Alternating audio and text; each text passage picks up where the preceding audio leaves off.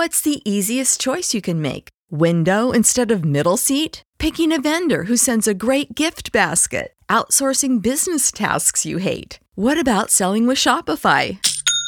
Whether you're selling a little or a lot, Shopify helps you do your thing, however you cha-ching. Shopify is the global commerce platform that helps you sell at every stage of your business. From the launch your online shop stage to the first real life store stage, all the way to the did we just hit a million orders stage. Shopify's there to help you grow. Whether you're selling scented soap or offering outdoor outfits, Shopify helps you sell. Wherever and whatever you're selling, Shopify's got you covered. Sign up for a $1 per month trial period at shopify.com slash try. Go to shopify.com slash try now to grow your business, no matter what stage you're in. Shopify.com slash try.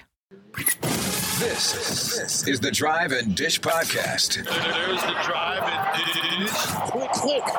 Welcome to your Kodak moment, my friend. To start it off, it's Kevin Rafuse and Justin Cousart. Let's go. Welcome everybody to another episode of the Drive and Dish NBA podcast. My name is Kevin Rafuse. Of course, if you're watching us on YouTube, you know Justin Cousart is not here. Uh, so first, want to welcome in my friend Carlton KB. Uh, we got a lot to talk about in terms of the Miami Heat. Uh, I mean, really a great time for South Florida sports in general. Uh, but yeah, we're we're going to course do all sorts of conference finals talk. Um, we do got to talk about Carmelo Anthony, but before we get too much into the podcast, uh, I want to congratulate my co-host, my comrade, uh, Justin Cousart, and his wife Nicole uh, on the birth of their daughter Quinn. Uh, successful delivery, all that healthy baby.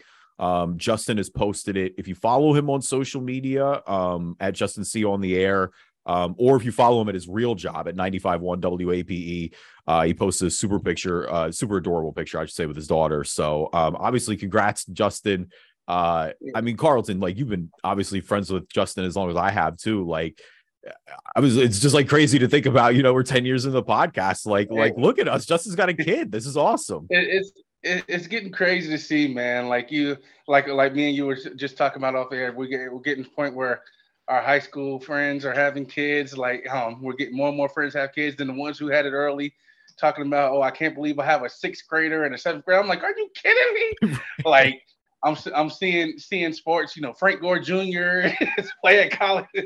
Jameer Nelson Jr. is um tra- in the transfer portal. I'm like, man, like, is this what getting old looks like? I remember wanting to Heat the draft Jameer Nelson, and now I'm reading that his son's entering the transfer portal. It's crazy. Oh.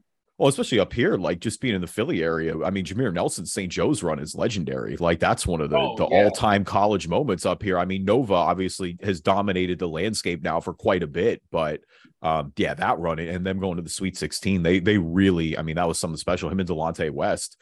Um, but yeah, no, it, big, big congrats again to Justin and Nicole. Um, Justin is is obviously with a newborn child going to take a few weeks off. So unfortunately, if you're here for Justin, uh, I don't know, tweet him or something like that. Maybe he'll send me like a minute long thing. Um, you know, I'm sure he'll he'll check in here at some point. But um, thank you guys for hanging out with us, and, and again, thank you to Carlton for joining me. Um, we do want to warm up. Uh, Carmelo Anthony officially calling it quits. Um, announcing retirement on Twitter, uh, releasing that video uh, on what's going to be, of course, a Hall of Fame career. Uh, just running through some of the accolades quick 10 time All Star, uh, two time NBA or All NBA second team in 2010 and 2013, four time All Third team, uh, NBA scoring champ in 2013, All Rookie team in 2004.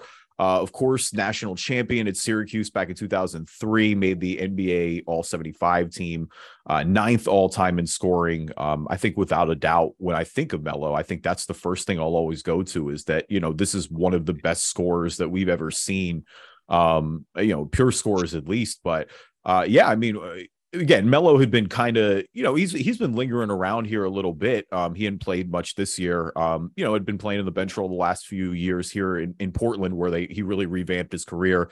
Had that run with the Lakers last year, but um, yeah, I mean, when you talk about, uh, and I mean, I guess this kind of fits into the to the feeling of getting old, right, Carlton? But it's like, you know, yeah. you talk about that era of basketball and we talk about guys who really impacted the game not just on the court but off the court too i think carmelo anthony is definitely at the top of a lot of those lists oh definitely like like you mentioned um it's not it's not to be understated that that one and done. He was the one. He was one and done before one and done was a thing where you could go straight to straight to, to the pros from the league, and he just carried Syracuse like it was crazy how good he was in college. Carried them to a ring.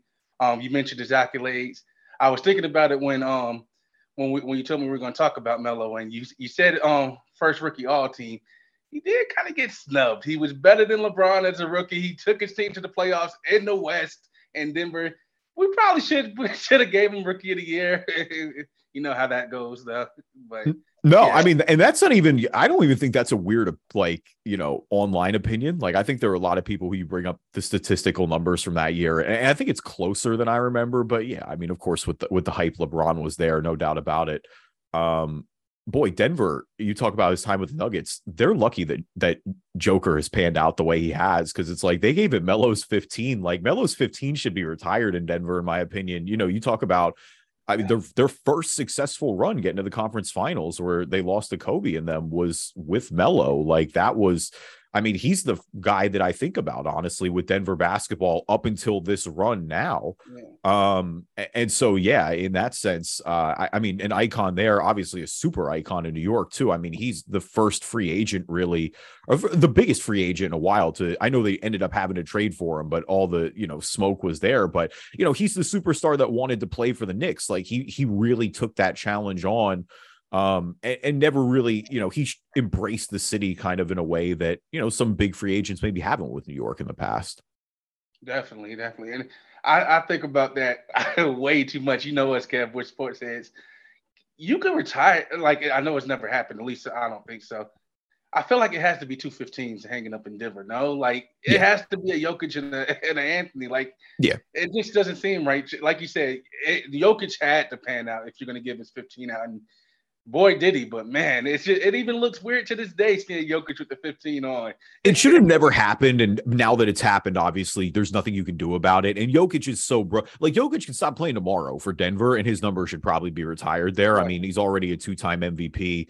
Um, and, and, you know, obviously still a lot of ball to go. But eh, I mean, other franchises have two numbers retired. I mean, you know, with the Lakers, obviously when they retired Kobe having the eight and the 24. So, yeah. but yeah, I mean, it, it should have been retired back in the day that's fine. Fix the error, which I think will happen at some point. Like I think Denver is going to retire Carmelo Anthony's oh, yeah. number, probably when he gets to the Hall of Fame would be my guess, sometime around then. Um, maybe now more with with his official official retirement. Um, but yeah, no, I, I think I mean, yeah, both of them should absolutely be hanging in the rafters at the end of the day. You're right. And also super underrated. What was it? 2016. Which Olympics team was he the only veteran? And they no. they needed him. If, it was. If Melo wasn't on that team, they don't win gold. No, that actually you brought up really my next point, and I think you're 100 percent right. I, I, think if anything, Syracuse will always be his biggest success that I think people go back to because you're right. He he was Mr. One and Done before that, and he was the guy. Like I mean, Hakim Warrick was an NBA player for a while too, so it's not like he was the only NBA player on that team. But like Carmelo, that was a, a carry job like no other. Yeah. Um, but you're right. I mean, I, there's a, a pretty firm argument that Carmelo is the best U.S. Olympian player ever. I mean, he's got four gold medals, multiple FIBA championships. But like you said, it, it's not just the Redeem team in 08, because, you know, we know how loaded that team was. It is, to me, you're right. In 2016, when there were very valid questions with the right. rest of the world, because the rest of the world is catching up with America. We know that. Um, but in terms of yeah, you're right. He was the vet who there was a lot of young talent on that team, but there had been nobody like that. And he really took on that captain's role and and you know, really he was Captain America for basketball. And and I oh, do, yeah. I, I think that's a super underrated part of his legacy. You're right. Yeah, super underrated. And like you said, if you just look at the roster in 2016, it's got Kevin Durant, Jimmy Butler, you know, Kyrie Irving. But like you said, it was very, very young Irving Durant. So um yeah, like you said, superhero. He I still I don't know if you remember, Kev, when we worked together. He still has my favorite sports commercial where the Melo is has Melo playing, has Melo as the cameraman. He has himself in the um in the audience. That's still my favorite yep. athlete commercial.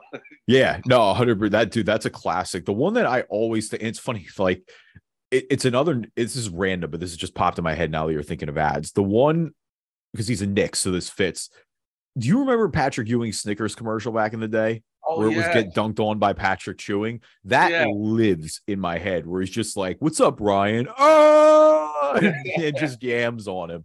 Um, uh, you know, just random tangents that happen, but that definitely pops in my head way more than it should. Um, but yeah, I mean, I mean, no question, Carmelo is going to be a, a, first ballot guy. Um, I, I will see what happens now if he decides to coach. I mean, his son is pretty good too. Like that's the big, and his son was a big theme of, the um of, of of Kiyan Anthony of the retirement video that he posted on Twitter. Um, I mean, he's going to obviously go D1 at the bare minimum. So I, I, think in a way we'll we'll see if he sticks around the game in that regard as he starts to potentially go pro.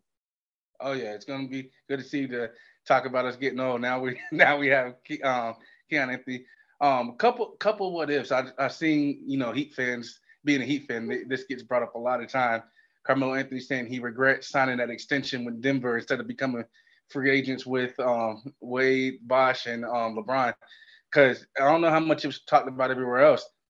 They, they wanted the big three to be Wade, Ron, and Melo. How that would have worked instead of Bosh, how that would have worked, who knows? I would have liked to see it. But yeah, he was linked to the Heat a couple times. Also before the um, 09 draft, you remember it was Derrick Rose and Michael Beasley.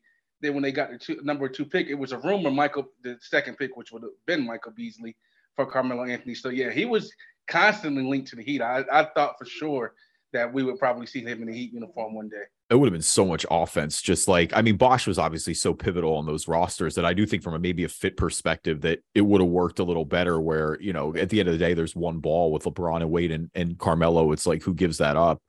Um, it was interesting with the Knicks. The only regret that I think is there a little bit with the Knicks tenure is that because he was when he got traded there, he was a half season away from free agency in Denver. Yes.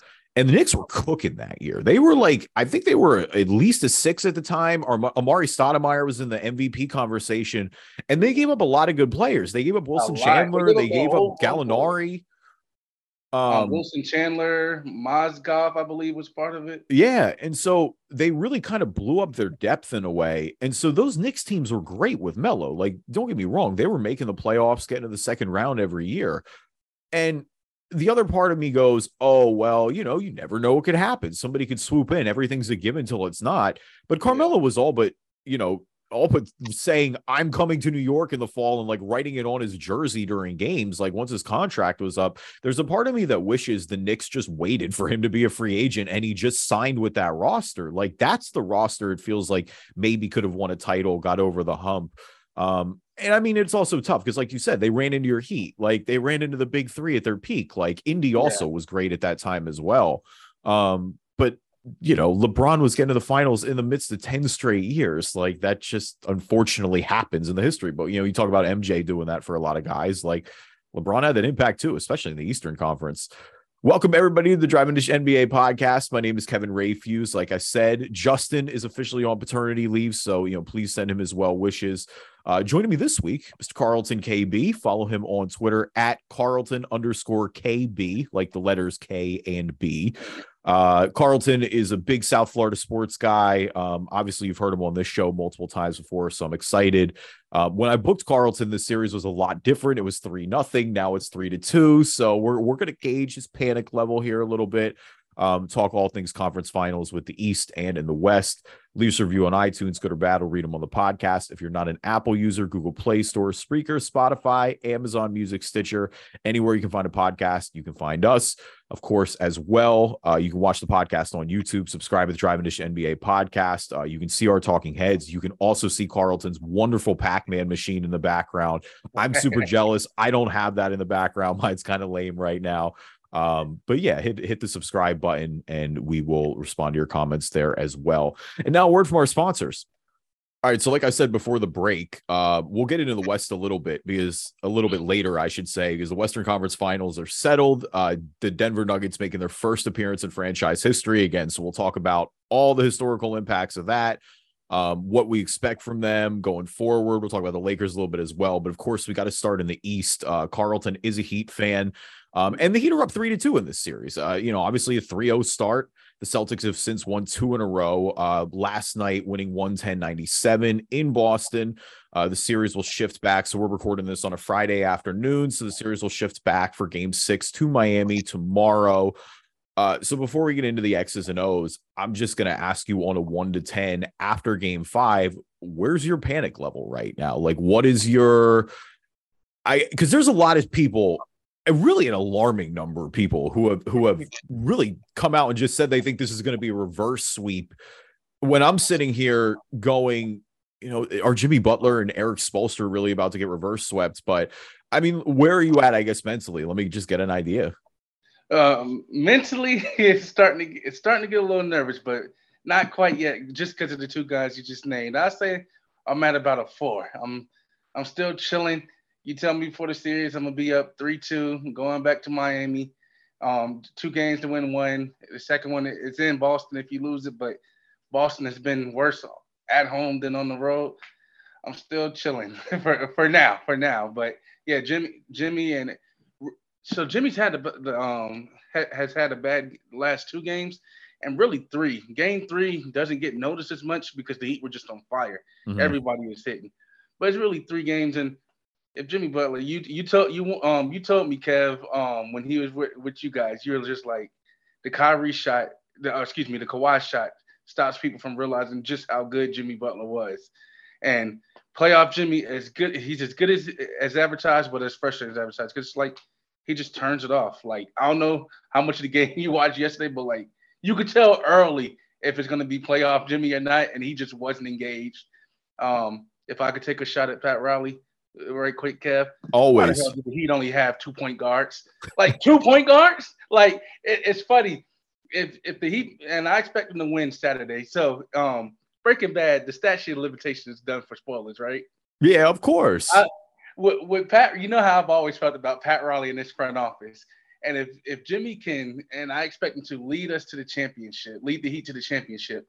I feel like you remember when um Jesse tried to burn Walt's house and then Hank stops him and he's like, he can't keep getting away with it. Yep, yep, yep, That's me with the Heat. Like I was, I was ready for them. I almost want like Heat fans make fun of each other because half of us, and I'm not, I may or may not have been part of this half. But like, just lose the second playoff game. I like my chances better at one of my Yana kid than to see this team going to the playoffs or whatever. But it's just because like you've seen it, Kev. This heat has been hot and cold all year. As the roster, the, the offseason, the, the Heat were last year were one shot away from making it to the finals. Jimmy Butler shot. And what did Pat Riley and the Heat front office do? At 12:01, they re-signed Dewayne Dedmon and Victor Oladipo, and then didn't add a single player. And then the trade deadline comes and goes, and they don't make a single trade and sign Kevin Love and Cody Zeller. Like that is not what serious franchises do. But in weird ways, worked. That's what's crazy. I mean, at least with Love, Love it, but Zeller's played all right backup minutes. I mean, you guys survived them, obviously, but I mean, all he's got to do is is just keep you afloat, you know. Yes, yes, and and because Jimmy has been so good in this playoffs, he's he's he's been able to get away with it. But like, we need Gabe Vincent back. Obviously, the um Kyle Lowry has not played good at all this series, and he's he he he played really well against both um Milwaukee and um, New York, even though it's, um, Vincent was the starter, but it's not talked about. Lowry is actually better than Vincent against the Knicks. Like Brunson was cooking. Yeah. that was a bad matchup for him, but man, I did not think I would be telling you on the podcast, Kev, that I, I missed Gabe Vincent. I need him back, but no, yeah, it's Gabe Vincent is out tomorrow. Then forget what I said. I'm not confident at all. But no, that was the, the him being out, and, and, you're right. The lack of a point guard. It was. I mean, the turnovers are what killed them. I think early, and it was. Yes. I mean, Bam. I thought had to get. I mean, he had to get a little better with the ball. I think too. Bam was just. I think he had ended the night with like nine turnovers or something. Just way, way too many. Um, but Jimmy was sloppy with the ball too, and, that's the thing is like on one hand, if you're the Heat, you go, Jimmy Butler scored 14 points. How often is that going to happen in a playoff game? But you're right. That that guard depth. I mean, this is a battle of attrition at this point because it's almost gotten lost because you guys beat Milwaukee and then just got through the Knicks. Like Tyler Herro hasn't played yet. Oladipo, who obviously you mentioned, is yeah, hasn't played either. Like they really are. When when a guy like Gabe Vincent goes down, it is at a point where you know, on one hand, the Heat do keep getting away with this because their guys have just come alive, but they are going to run out of bodies at some point. Like Boston is a deep team. They seem to play well when their backs are up against the wall. I mean, their two most complete performances, you could argue, against the Sixers were in game six and in game seven. Um, you know, they, they definitely. I don't want if I'm a Heat fan, I don't want it to get back to Boston. Like it, really feels like six has got to be the closeout. Like you're on your home floor. You know, role players tend to play better there. I think Gabe Vincent is going to go. Um, you know, it will still TBD, but it, it seemed like right. it wasn't enough to knock him out of these last two. Um, and we'll see. Um, you're right. Lowry's definitely got to be better. I mean, he only had five points in this last game as well. Um, you know, and and give Boston a lot of credit too. Like I, I thought, especially on the defensive end, they really turned up the intensity. And I think that's a lot of what frustrated Lowry as well, was just, I mean, they have the perimeter defenders and the bodies to throw at you guys. Um, but I, I think you know, Tatum early, especially defensively, was great, but I thought him and Jaylen both really adjusted um, from early on in this series, but particularly in game five, I thought they kind of imposed their will early. So, um, you know, I, am not here out here professing the reverse sweep. Like, again, that's why it's tough because I, I do think Spo is going to adjust. Um, you know, the, the, Heat role players have stepped up. You know, Max Strus has been great these playoffs. Duncan Robinson, who's been on the bench all season, has been great these playoffs when called upon. Like, but they do. You need Jimmy going. Like if Jimmy's not going, if Bam's not going, um, Boston, like Boston on paper is the better team. Um, but like you said, it, it's it is the two for one situation. Um, we know Miami has already won two games in Boston, winning the first two of the series. So I don't think there's there. And you mentioned Boston's home record has been a little tough as well. Um, we'll see. I, I think you're right though about the effort. Like we need to see. I, they need to be flying out of the gate early, in my opinion, in Game Six. Like I think, but because of how long Spo and Jimmy have been around, like I and even even Bam and some of the core of this team, like this team made the finals a few years ago. Like this is right. not their first rodeo, and so I think in a way you have to feel good about that. Definitely, definitely. And you, um, the one person I don't slander usually is Spo. Um, I'm a Spo stand. The coach in the league. Yes, thinking. Uh, I feel like um, Eric's supposed especially you know, not to uh, well, he's he um people were extremely piling on after the first three games. I just think the coaching mix match is so big, and and it's, it's not Mazzulla's fault. Like like we uh, like it's been said, he he was behind the bench last year. He, he wasn't expecting to get thrown in thrown in there before before his time. But yeah, I expect Spo to make adjustments. Like you said, the role players play better. You got Duncan Robinson, um, Caleb Martin, who's who's probably been our best, more, most consistent. I don't want to say best, but he's been the most consistent. Um, exactly like you said, start start off um the gates, and it looks deceiving. First of all, the game was close. The final score was closer than it was, but offense wasn't really the Heat's problem. You you had the turnovers, of course, and I checked that up to only having one active point guard, but like you got to get some stops. It starts on the defensive end, and Boston was getting whatever they wanted, wherever wide open threes, and then on the rare times they did miss, they got the offensive rebound. So start like you said, start out fast, start at the gates, and play some defense and get some rebounds, and they should be good. But man, it's gonna be that's why you love sports. That there's you agree there's gonna be no more blowouts. Hopefully it ends tomorrow for me. But even if it goes to seven, like the blowouts are done in this series, like however many more games in this series are gonna be great. Yeah, and I mean, even in game four, I think that's another one where the final score probably doesn't indicate. I mean, 116 and 99, but I mean, Miami was up double digits in the first half. Um, but it does seem like everything since that time, I mean, it was like I think it was like 62 to 51 or something. And it seems like ever since then, it's completely gone Boston's way. I mean, they were just super balanced last night, too. I mean, Derrick White, 24 points, Marcus Smart, 23 points. You're right. They were getting every I mean, even like Al Horford had a down night. He only had six points, but played a ton of phenomenal defensive minutes. Um, you know, Robert Williams was great off the bench. Uh, you know, three three from the field plus 10, like the double big lineup I, it's it's worked. Like they've gone away from it in the starting spot, but you know he's definitely been effective in his minutes where need be. Um, I, I want to go back to your one point with Joe Mazzulla because everyone on earth was firing Joe Mazzulla after three games, and like I understand it. And to your point, like he wasn't expected to be here, and like maybe he's not ready for this job. But on the other hand, like Joe Mazzulla's got these guys in the conference finals. Like he's getting out coached by Spo a little bit, but a lot of people get out coached by Spo. Like, right. I don't think, if anything, like I thought Joe Mazzulla did a great job when he adjusted and went double big against the Sixers. Like, I think that really flustered them in game six, which again got them to seven where they were on their home floor and took care of business. Like, I, I don't know. Like, I understand it. And in, because there have been moments, of course, where he's left timeouts and some of the end games especially with so the way they've been able to like their inability to hold on to some of these leads has been just downright alarming at times. But I, I don't know, firing Joe Mazzulla after one year when they're in the conference finals, that feels like a panic move. Like it'd be one thing if they make the playoffs or something, but I, I feel like that's an unfairly short leash for Joe Mazzulla. Yeah. from from what I've seen, you you know you know us, um, Kev. We don't like to be we don't like to be wrong. We don't like our predictions to be wrong. And everybody, you see, I'm sure you've seen it. Heat fans have been championing around three percent chance to win. So it's tough to say that a team has a three percent chance to win, and they're they're um that person that team is up 3-0. Somebody somebody has to be blamed. So Joe Mazzulla is unfairly taking the taking the blame for that when it really it was just Tatum and, and um Jaylen Brown. Uh, you know, I'm saying it starts at the top. These games, um, the, the Heat have lost.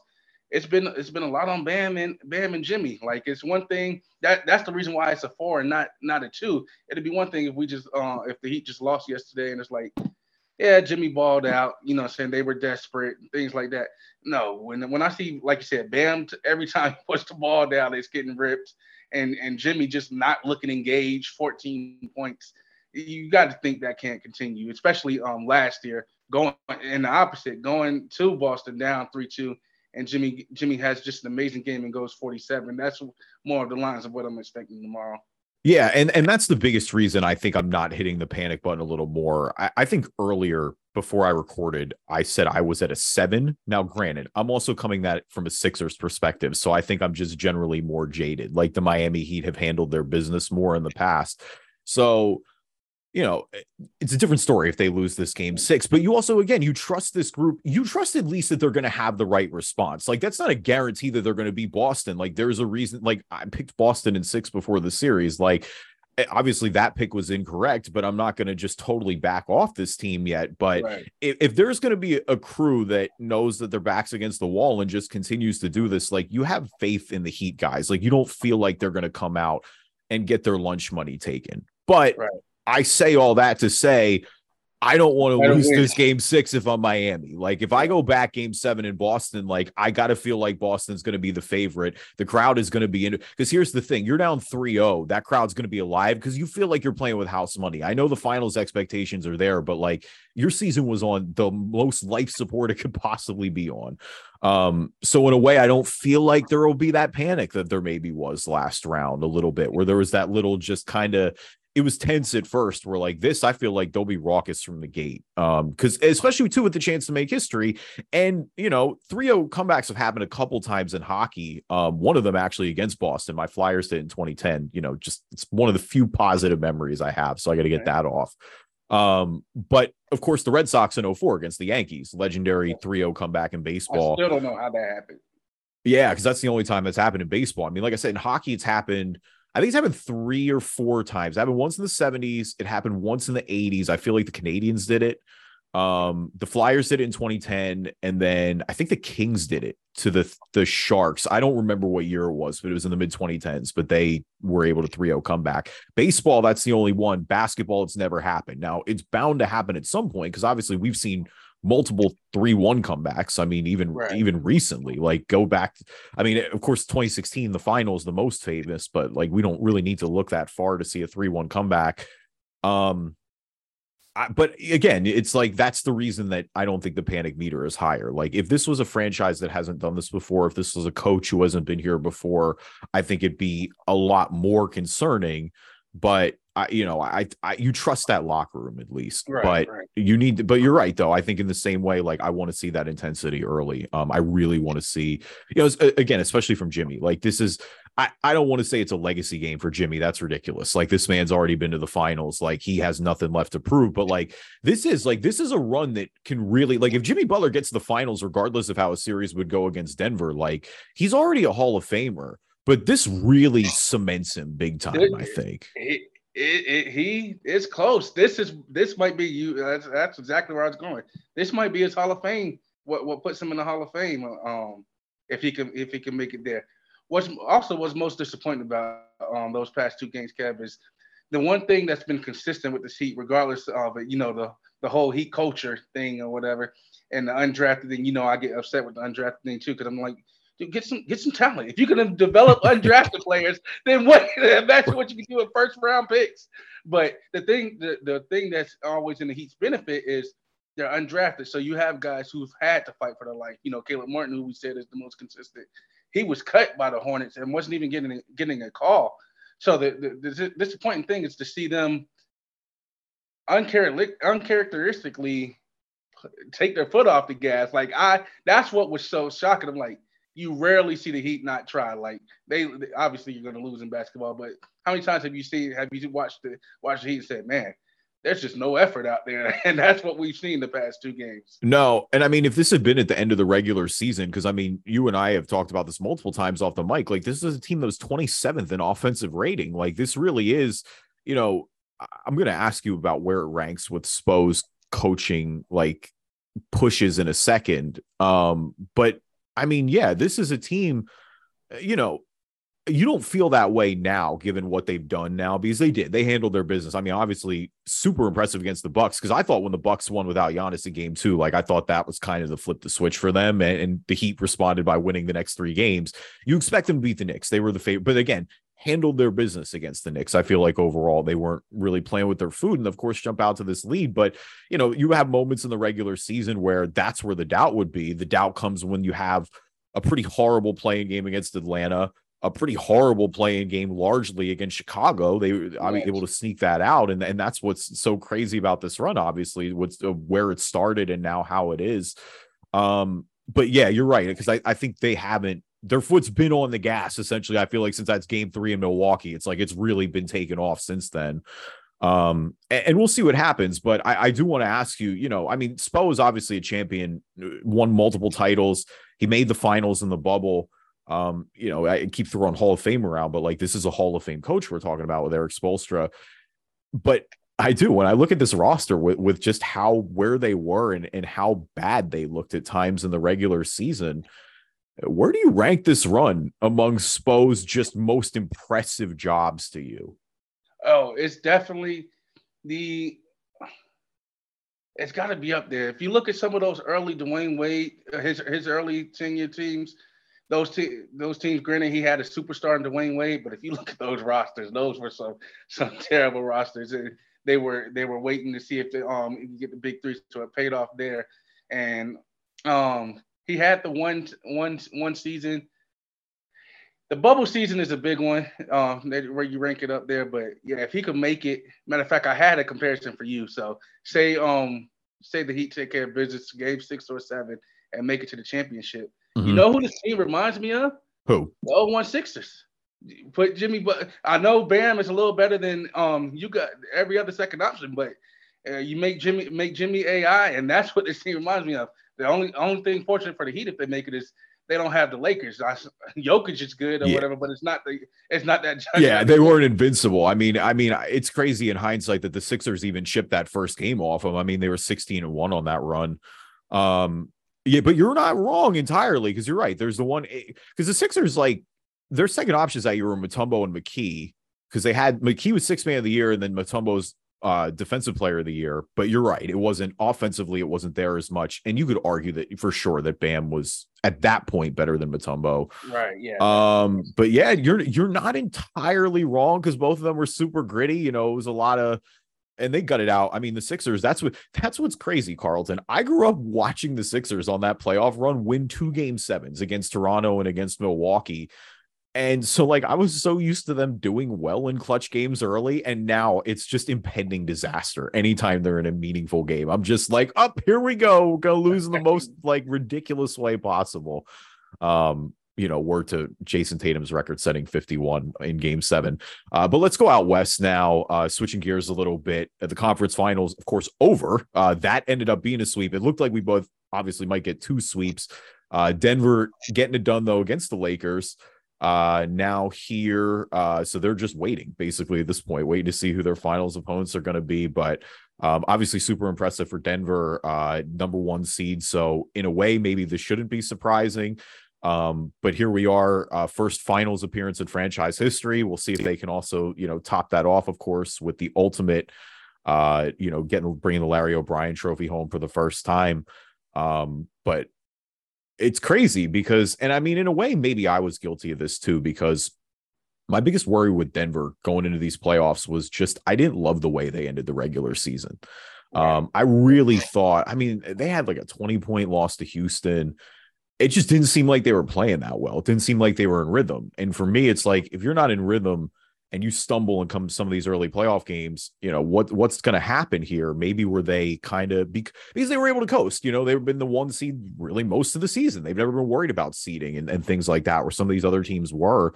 Um, but since then, I mean, you just got to tip your cap. It's been professional win after professional win. Like, and you can maybe make excuses that Minnesota isn't quite as good as some of the others. I think that's silly. You're the number one seed. Like, that's the luxury you got. Yeah, that's why you uh, get the number one seed. Yeah, like that's what you do the regular season for.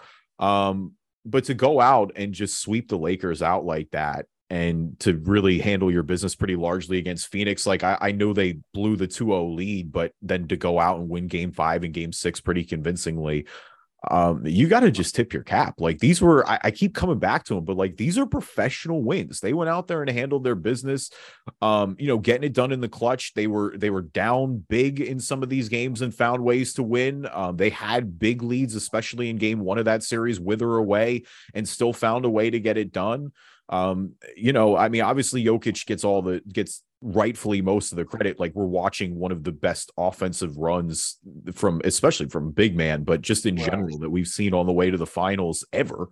Um, Jamal Murray super elevated his points, but I mean, Denver seven has really locked in. Like Mike Malone shrank that rotation, and you know the guys are going right now. Bruce Brown is playing excellent. Kentavious Caldwell Pope is looking like he did when the Lakers won the title, like playing that three and D role to a, a T. And um, I mean, I feel like Denver is it, it's going to be tough because I think Boston, because if they were here last year, if they come back and complete the sweep, may then be favored over Denver. But I mean, Denver's got home court. They've been phenomenal there all year.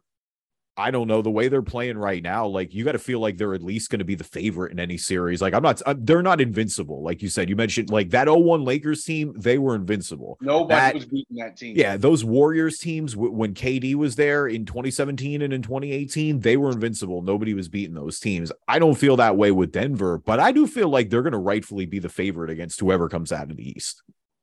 Right. Yeah. No, I I completely agree. I don't expect um now things could change after Saturday if the Heat win. I, I turn into a cocky Heat fan, but as of now, I don't expect anybody to beat the uh, beat the Denver Nuggets. I expect them to be the eventual NBA champions. Because, like you said, it's hard to it's hard to make an argument of anybody being the best player in the world. That's not not named Nikola Jokic right now. And like you said, um, Jamal Murray gets mad when you call him Bubble Murray. We'll say healthy Murray. But most importantly, like you said, they coasted. Their defensive of intensity is what is what is what's impressed me with them this playoffs um, just their their ability to get stops when they need to. I know the the LeBron play obviously at the end of game four is is what's going to come to mind, but t- time after time after time, like you said, during those Suns times, they've sort of had a way to. Um, I know Devin Booker was going off, but it was like, okay, Devin Booker, if you're going to score 80 and beat us, you're going to have to because everybody else is getting shut down. And, yeah. and that was just impressive. Like, I, I even think I uh, texted me and you were texting, you know, up air, like, when have you ever seen Kevin Durant not be the best player, player on his team? And it's clearly, like, obviously, you know, he played with Steph Curry. It was a one and one A situation. If there's no way you could watch that, that um Sun series and say, that Kevin Durant was the best player on the Phoenix Suns. No, and I mean a, a guy that you really deserves a lot of that credit, kind of going to that defensive intensity is Aaron Gordon. Like Aaron Gordon's been taking on the majority of these mat- difficult matchups. You know, he guarded LeBron a ton in the Lakers series. He was guarding KD a ton against Phoenix. Like he's come in and, and finally, like it, has been always been the question. Like they just got to get their guys back. It's can you keep Michael Porter healthy and can you keep Jamal and can Jamal Murray bounce back post injury? The Murray thing, it was interesting with me with Jamal Murray how that became like Jamal Murray had one injury and just it happened at the end of the bubble. So yeah, it was a really bad timing and it forced him to miss more time than he usually would. But there was this weird like with people didn't know if he would ever be the same again. Was like Jamal Murray's still really young. This guy's not 38 years old or, or anything like that. Where that bounce back, Porter was the one I'd be more worried about just because he's got the history going back to college. Like that's why he right. slipped so low. Um, but again, give Denver a lot of credit. We said at the time, like that's the flyer you take, and it's panning out right now. So um yeah obviously super impressive. Jokic is really just in general I mean forget the Embiid conversation like that's that's settled. And that's for me obviously a Sixers fan like Jokic is definitively better than Embiid at this point. Um the question is now I mean I don't me on this pod I've been saying that my one and and 1A and on any given night they kind of rotate have been Giannis and Steph but uh, Jokic just getting into that conversation, bro. Like it's been happening every year. And, and, the fact that, I mean, and you saw him doing it last year when it was just him. So again, maybe that shouldn't be as surprising, but um, offensively, at least, like he's just so gifted the way he runs the offense, the way he just makes these passes that guys can't. And the fact that he's just so big, like their dribble handoff is so effective. Like he screens two guys essentially by himself, and Jamal Murray just pulls up and splashes. Like, and I like the fact that they have a way, like, it's the perfect thing too, because when Jokic gets a little fatigued in the fourth quarter, like that's just when Jamal Murray takes off. Like they're built to have that closer. Like that's the thing. It allows Jokic to get to his spots. But you know, having a closer, I think, is good if you're built around a big man. And and you know, obviously give Denver a lot of credit for building the roster that way. Right, right. And if I could um if I could give you a quick hot take, I'm starting to think Adam Silver might be the worst. like why? Eh, because you're you're not wrong with thinking how you thought about the Nuggets, and it's because they only want to want to um advertise the big name guys. Like you have to you have to give a chance to advertise to Denver, and it's for people like us who are on the East Coast. Denver Denver's games are ending at 11:30 midnight. we we have lives. We can't we can't yeah. sit here and watch that whole game and be able to see it. So it's it's not necessarily our fault why we, we're not doing it. They, the NBA has got to do a better job of advertising when when guys in smaller markets on the west on, on teams that play in the west on the west coast play because yeah I, I was fortunate this year. I had a lot of late nights I'm sure as you did with studies. So I got to see a, I watched a ridiculous amount of Warriors and Nuggets.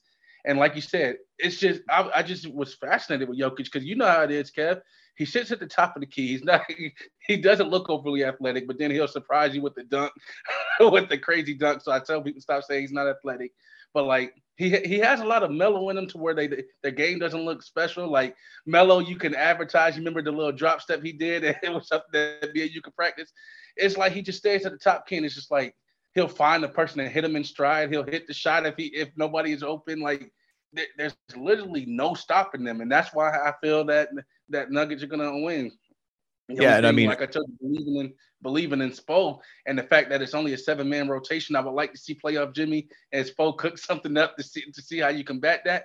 But like you already have Jokic going on his third year uh, playing at a, uh, uh, an insane level. You have, like you mentioned, Jamal Murray, and then you have the guys, like you said, he, he has his role players. Aaron Gordon, is who we thought he would be um, in Orlando. Michael Porter Jr. is, is being healthy and coming to his own, and then you got like you said, Bruce Bruce um Bruce um, Brown. I keep wanting to call him Bruce Bowen.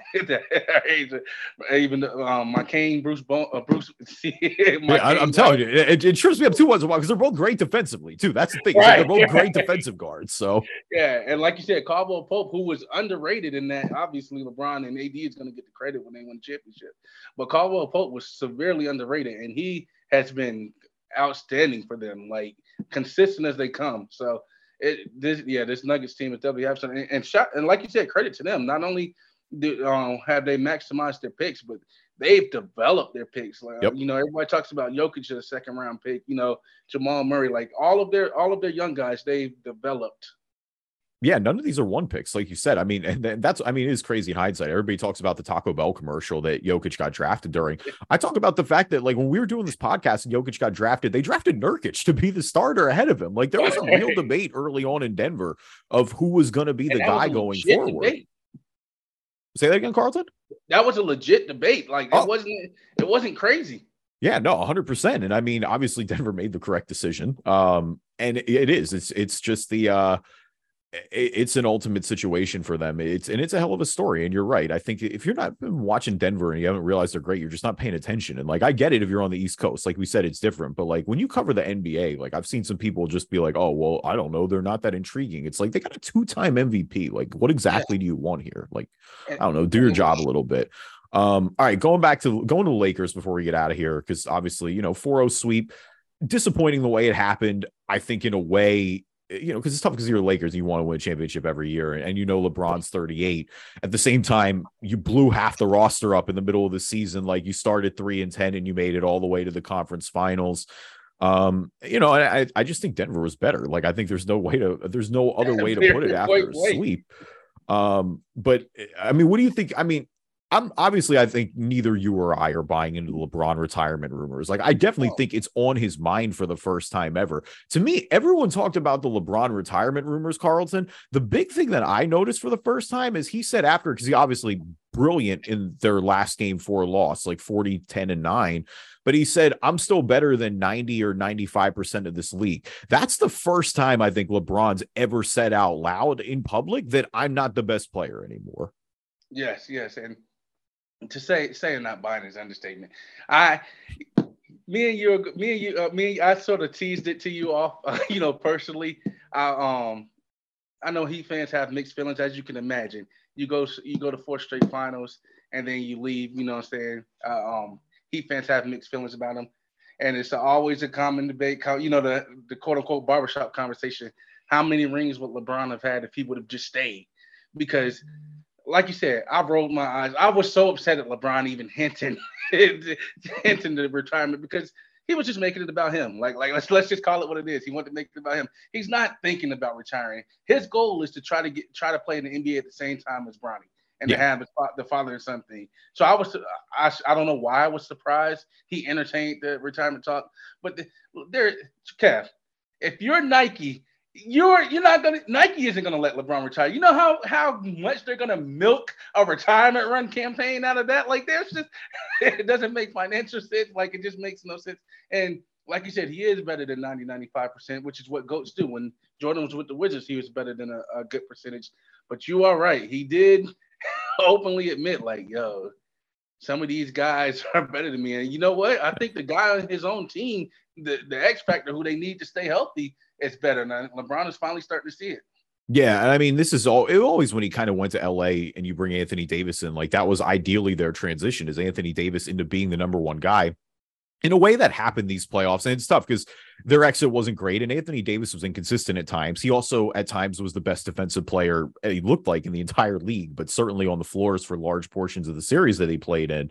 Um, but you're right. I mean, part of it was the injury. We know he had the foot injury, honestly, and and Denver, give them credit, took advantage of that he still went out and did again crazy last game, but it came in the L. Like it is father time is undefeated. Like there is just that reality. It's like LeBron can still give you a special performance, but it's just not inevitable. Like LeBron wasn't like he was like Thanos at one point. He was just inevitable. Win, lose, right. no matter what, he was going off where yeah we're, we are at a different point now like this is uncharted territory for everybody. Jordan was getting ready to hang it up and obviously we, like you mentioned came back and played with the wizards was still good. Like lebron is not going to just stink at any point. Like i don't think we're anywhere like i think he'd have to be well into his 40s for that to happen or it's some crazy significant injury. Um but I, I do. I think the cracks are there.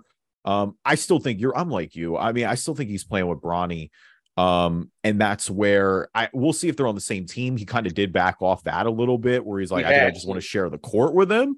Um, but yeah, there's there's no way LeBron James like they said he was filming like a last dance type documentary. Like it would be really, it would truly shock me more than a lot of things have in the NBA recently if LeBron just decided to hang it up. It's the single. It, it would be the single most shocking thing ever. I'm just in the NBA standpoint because, like you said, it's just it just goes when when you're as good as when you're when you're you're in the conversation of being the best ever. You're just never like you say you're never going to stink. Jordan still looked like he could play when he had some left. Tom Brady, Lord knows I'm not a fan of him, but Brady looked like if he had to play again this season, he can do it. Like goats, just, goats have a, a slow decline to where they're never just going to look bad. Even to you know saying um to to a lesser standpoint a little bit, you know Kobe uh, ended with 61. You know, D Wade had the triple double. Dirk, you know, had the triple double. Like when you're when you're when you're you're at a certain level, even at the end of your career in retirement, you can't do it consistently, like you said. But there's still the given nights. Like I remember seeing, like you said, when when you when your your your Sixers eliminated us that year, and you could see that D Wade was at the end of his career. He still had flashes where you're like, ooh, yeah, that was the D Wade game. That's that's the vintage D Wade that you have to be. I mean, oh yeah, y'all won a game that series. I think it was it was a five game series. Like Dwyane Wade was the reason y'all won that game. You definitely still have it. You know, you you never really lose. You just pull out the special performances exactly. once in a while. Well, thank you everybody for listening to this episode of the Drive and Dish NBA podcast. Appreciate you guys as always. Again, if you missed it in the beginning of the episode, Justin is on paternity leave right now. Um, again, we welcome his beautiful baby girl to the world. Yeah. Congrats again to him and, and Nicole. but say it earlier, but thank God she looks like her mom. That's a great. I, I low key, I low key want to cut the episode there, but we got to do. We got to talk hockey for a little bit, but that because that is hilarious. Um, but yeah, shout out to my guy Carlton KB for coming on the episode. Of course, you know if you've been listening for a while, friend of the show, follow him on Twitter at Carlton underscore KB, like KB the letters. Um, but yeah, like we said, Carlton does all South Florida sports, not just the Heat. So of course, it's great times down there as they're trying to get to the finals. But the one team that has already punched their ticket to the finals are the Florida Panthers. Uh, Stanley Cup bound for the first time since 1996. Uh, they completed their sweep uh, against the Hurricanes in the conference finals, took out the Maple Leafs. Uh, most impressively, took out the Bruins coming down from 3 1. Uh, the oh, Bruins. Yeah, oh yeah, you love to see it. Uh, but the Bruins, for those who don't follow hockey, uh, were the best, literally the best regular season team of all time this year. Uh, the Panthers were the last team to get into the playoffs and now here we are in the finals um, with a chance. Although they're awaiting the winner of Vegas and Dallas. Vegas is up three one in that series.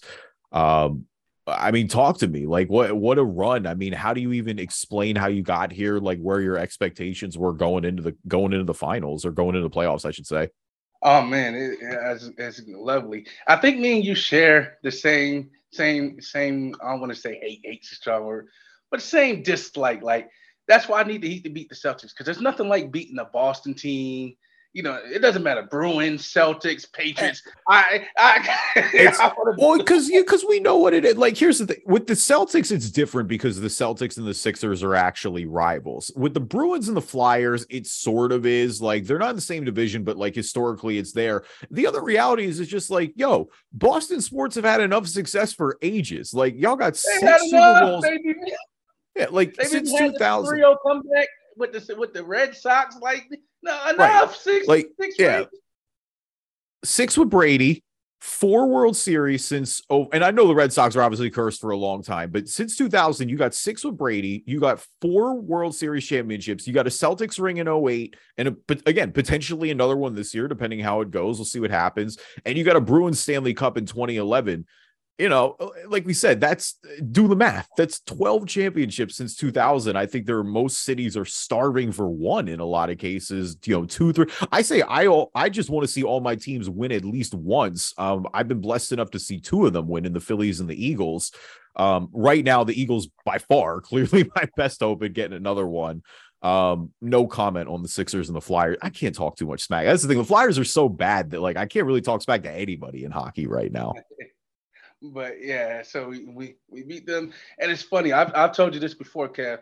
Obviously, um, I'm with you. Like, just let me see all my teams win once. The Dolphins are going to give me a give me a, a, run for my money and being able to see that in my lifetime.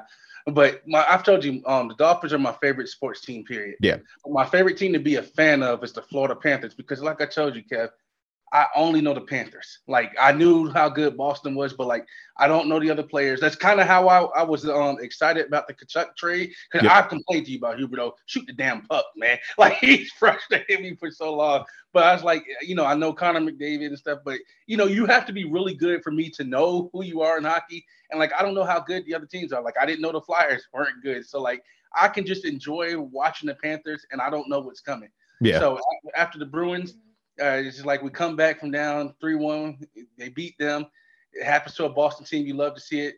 And then you see the Toronto fans chanting, We want Florida. The disrespect. Right. Right off rip. Like, it's like, okay, you got to from Toronto, which is crazy because the Maple Leafs lose in spectacular fashion every year. Like, I know they're one of the premier right. franchises, but like, they, the Raptors, they don't have anything recent to hang on choke every year, and you have some nerve chanting who you who you want in the next round. Just right. be happy you're you're making it. So yeah, you um it should have been a swept there, but you they eliminate them. And with Carolina, it was just like their coach is made fun of because he had that quote people are going to see that it was think that it was a sweep. It wasn't a sweep, and, and it sounds ridiculous because it was a sweep. But I get what he was saying. His verbiage was off. It was clearly a heartbreaking loss. Yeah. But Kev, that was the closest sweep I've ever seen in my life. Four overtime game and then three one go. That fourth overtime, I was just like.